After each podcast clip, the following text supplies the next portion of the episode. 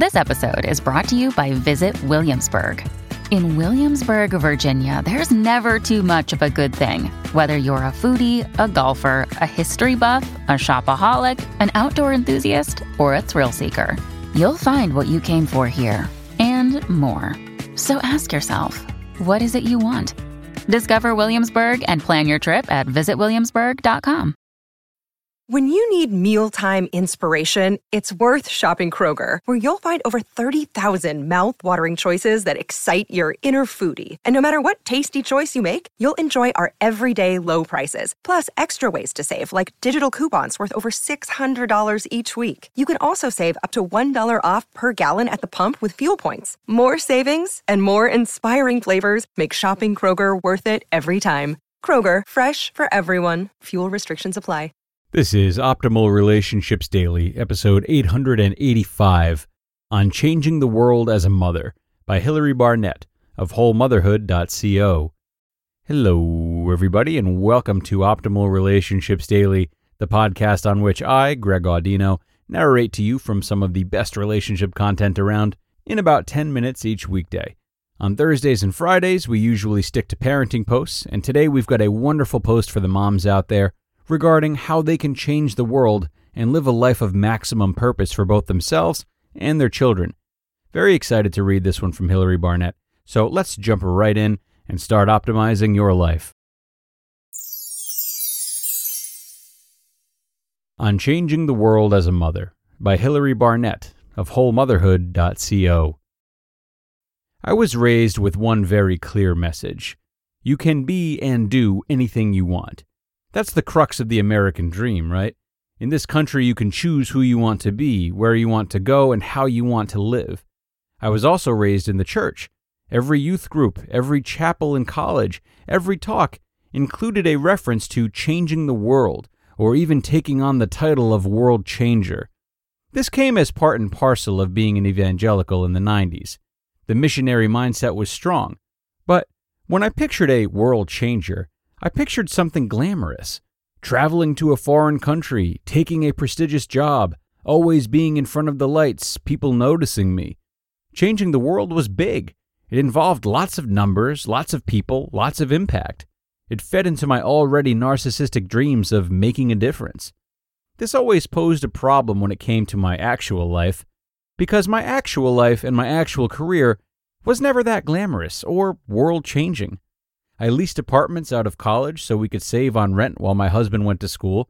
I then rented cars at a local dealership for Enterprise Rent a Car, washing cars in the Florida summer heat, and going back inside to attempt to sell damage waivers to disgruntled customers. Nothing about the vision that I was given for doing something great with my life seemed to be playing out. It took until I was 25 to realize that I was called in one way or another to ministry. My journey hasn't looked very typical but I knew I had to pursue this path. Something had been ignited in my spirit, but the world changing still didn't happen. I took a job at a local nonprofit as an administrative assistant. I knew I was exactly where I needed to be, but I was frustrated that I wasn't doing more or given more leadership. Mind you, I was only 25. I never felt like I was changing the world the way I had been hyped up to believe in college. But I did feel I was on the right track toward my day to day work reflecting my values. Then I became a mom, and my universe got really small, as in the size of my baby's little body, and I began to wonder about my world changing capacity. I mean, let's be honest, I could barely function without enormous amounts of caffeine, and I couldn't exactly hop on a plane to somewhere exotic to tell them about Jesus. Heck, I could barely get out the front door with my sanity intact.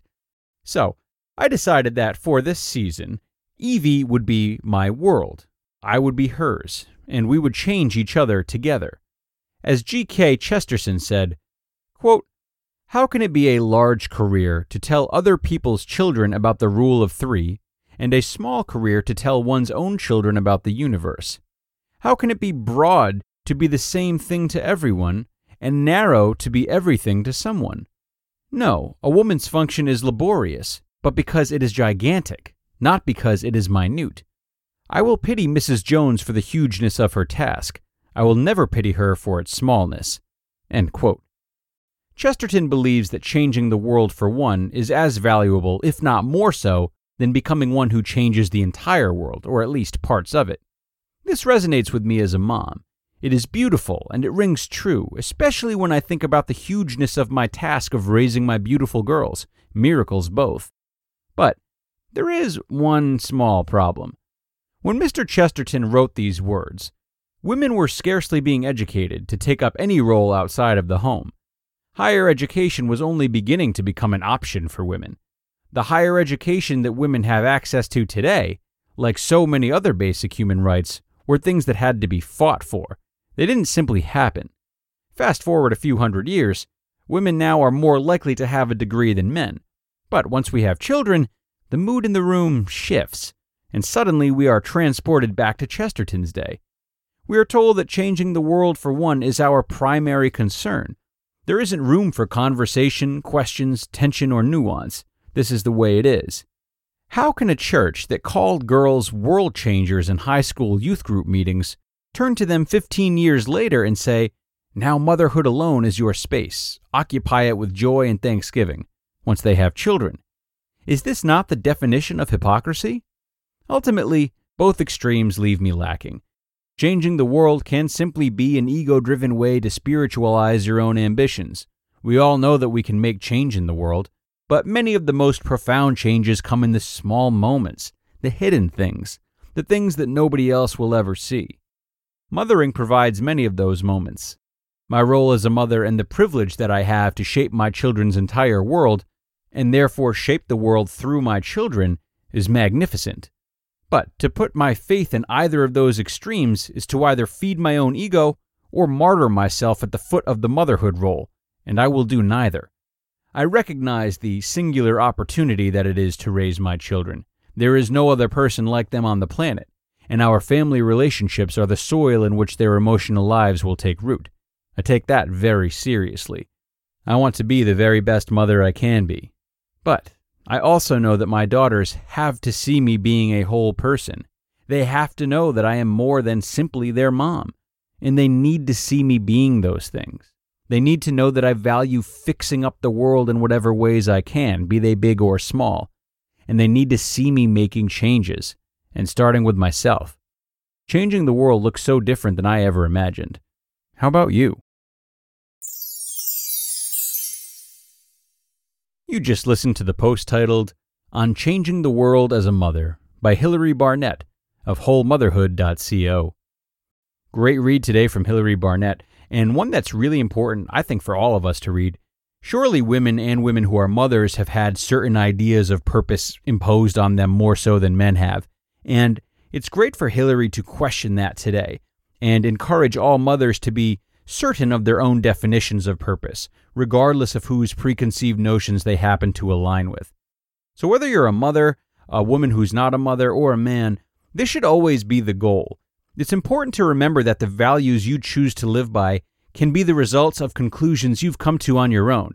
And it's okay if those values happen to align with others, even if those others are oppressors of some kind. You can have your own motivations, and the life you choose to live can benefit others in a variety of ways that you may not even understand from the get go. So don't assume too much or overthink the limitations of your instincts to live an impactful life. A constant effort to do right by and inspire others is likely to be more beneficial and rewarding than you know. So, thanks once more to Hilary Barnett for a wholehearted post from wholemotherhood.co, and thanks to all of you for being here for it. We have reached the end, but I will be back with you in the next episode that I encourage you to come back for. So, have a great day, everyone. Thank you for supporting the show, and I will see you back here in 886, where your optimal life awaits.